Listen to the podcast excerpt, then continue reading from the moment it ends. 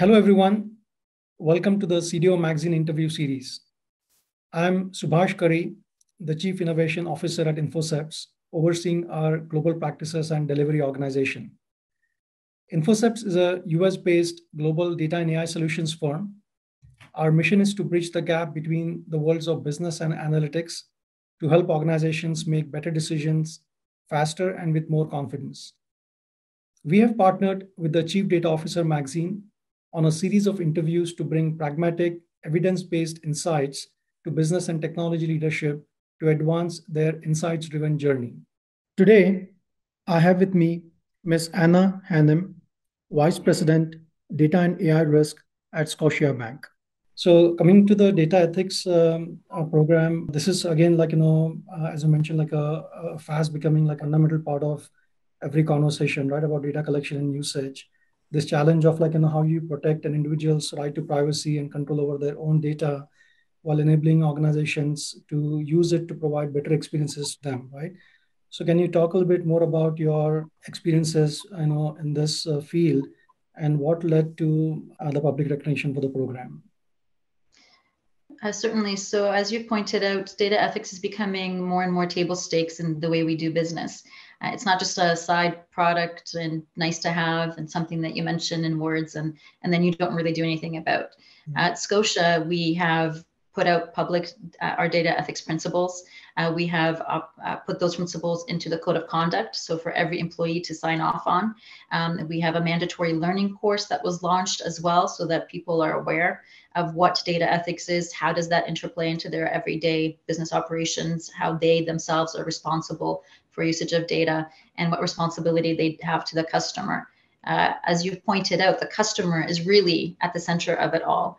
And what our focus is, is customer data. So individual customer data. Uh, eventually we'll segue as well into other uses of data, but the focus primarily is, is on customer data because that's what matters and that's where right we can if we don't get it right then there's huge reputational impacts financial impacts there's already regulations as you pointed out as well that we have to be mindful of and in, incorporate as well in terms of how we are dealing with our customers information and how why we're dealing with that customer information what are we doing with it being transparent being respectful being honest. All of those are part of our guiding principles when it comes to to data ethics. But like I mentioned, it's all good and and and well when you just talk about it, but then what do you do about it? And a big part of why we were successful and received an award for the work that we were doing is because we really focused on communication and change management and change management meaning in meaning instilling data ethics as part of the cultural fabric of Scotiabank. And we did a lot of roadshows. We talked to the highest level of the organization up to the C-suite about the program, the progress, etc. We also put in a robust governance process in place that showcased how each player, that meant technology, analytics, business, what the role they played. Many people think that with responsible AI or data ethics, it's a technology problem. And in many organizations, that's where it sits. For us, it's not, it's under the data and analytics uh, function. With that, we have a more wholesome look at what data ethics should be. And so it's not just a technology problem, it's not just an analytics problem. It is everyone to have a responsibility behind that, which includes to the business.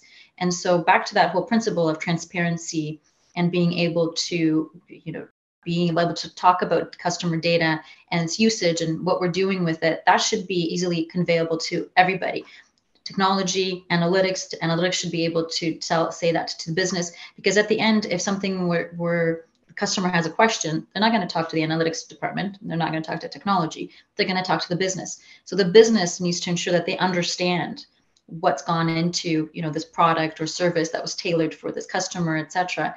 Because really, what we're trying to do is more personalized products with the technology mm-hmm. we're using.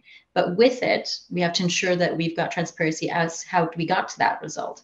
And so it really is the responsibility of everyone to understand in terms of the role that they play.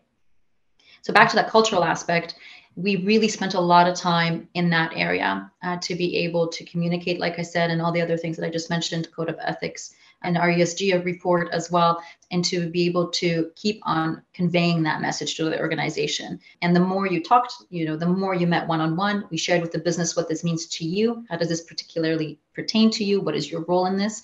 personalized it in that manner as well, the more adoption we got, the more then people were excited about it. Uh, they didn't see it as just an administrative task, but really felt value that they were delivering the best product and service for a customer. And then the last piece is technology.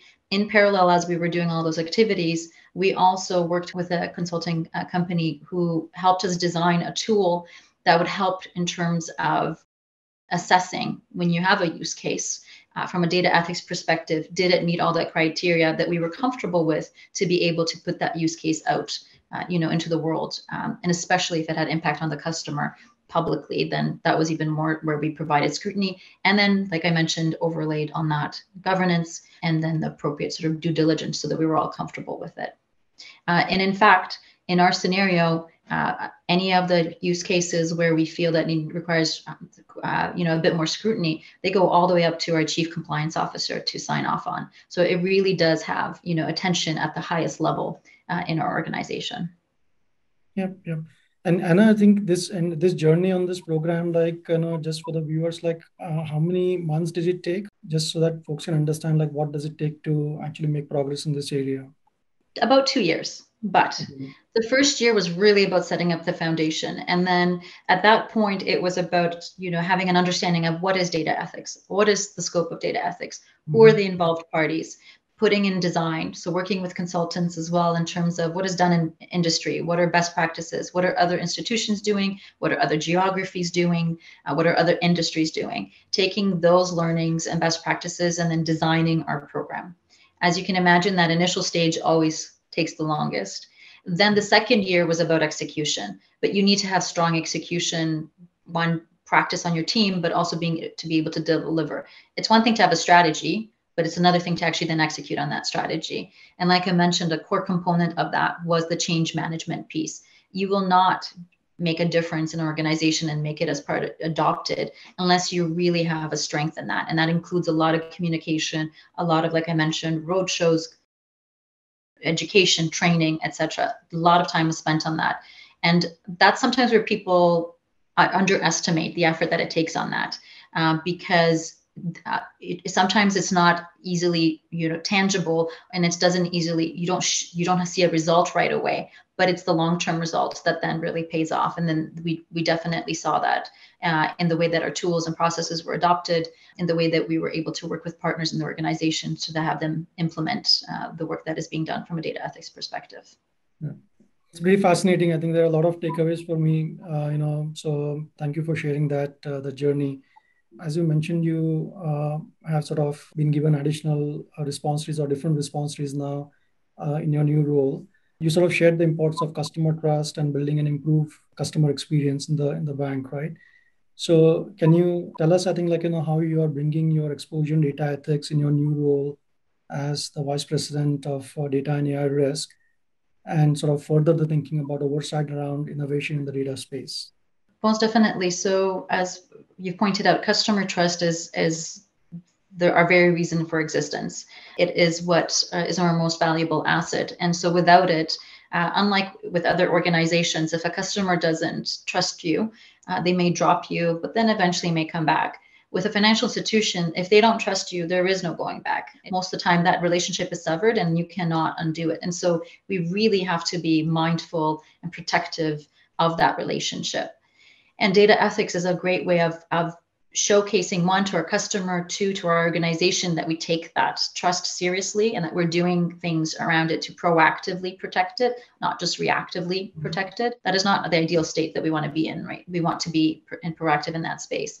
And that is also where AI risk and data risk, my new function comes into place. It's about looking at the, the protocols and standards and policies at the cross organizational level that we have in terms of how we use customer data, which in that also data management and governance things come into place, right? Quality of data, um, the lineage of data, us being able from a privacy perspective as well to understand what is PII, what is sensitive data, how it flows through the organization, where it ends up, how long we retain it, etc. So there's many components to it, um, many areas of the organization that are impacted by it uh, or impacted as well. And so my team's role now is to look at it from that risk perspective. Do we have the proper controls and mitigations in line? Working with our first line partners to ensure that they do, uh, and then you know showcasing metrics from an organization level in terms of how we're doing in that space.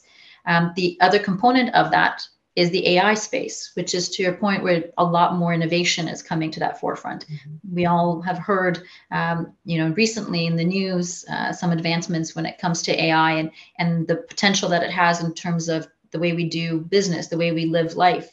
Um, some people are saying it's you know as, as impactful as when the the World Wide Web came into existence.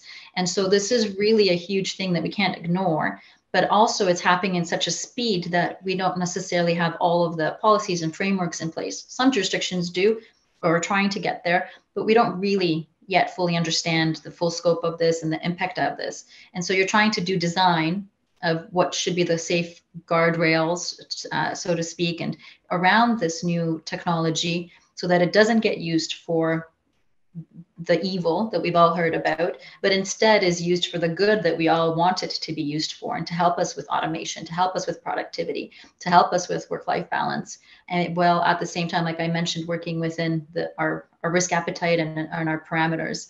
And eh, back to also our customer, ensuring that when we're using that, it doesn't do any harm to our customer because we know with AI specifically, it feeds off of data, but we know also that data tends to have a lot of bias from it in it. And so it needs to be, it needs to be taught to some degree how to to look at proper data so that it doesn't have that bias. And so we have to be mindful of that and not just take things at face value because we may think that we're getting a better result, but in fact, because of what that tool was fed, and like I said, the tool itself is not by any means evil. It's it's what is being fed that we may come up with something that we didn't anticipate, unintended harm. And so we just have to ensure that we're doing our due checks and balances around that as well. So it's a balancing line between innovation and then as well as the guardrails to ensure that we are doing our due diligence around it. Again, back to from a financial institution's perspective, to, to protect our customer, to protect our business as well. Awesome thought uh, to end, Anna. Thank you for joining me today please visit cdomagazine.tech for additional interviews. Thank you. Thank you so much, Subhash.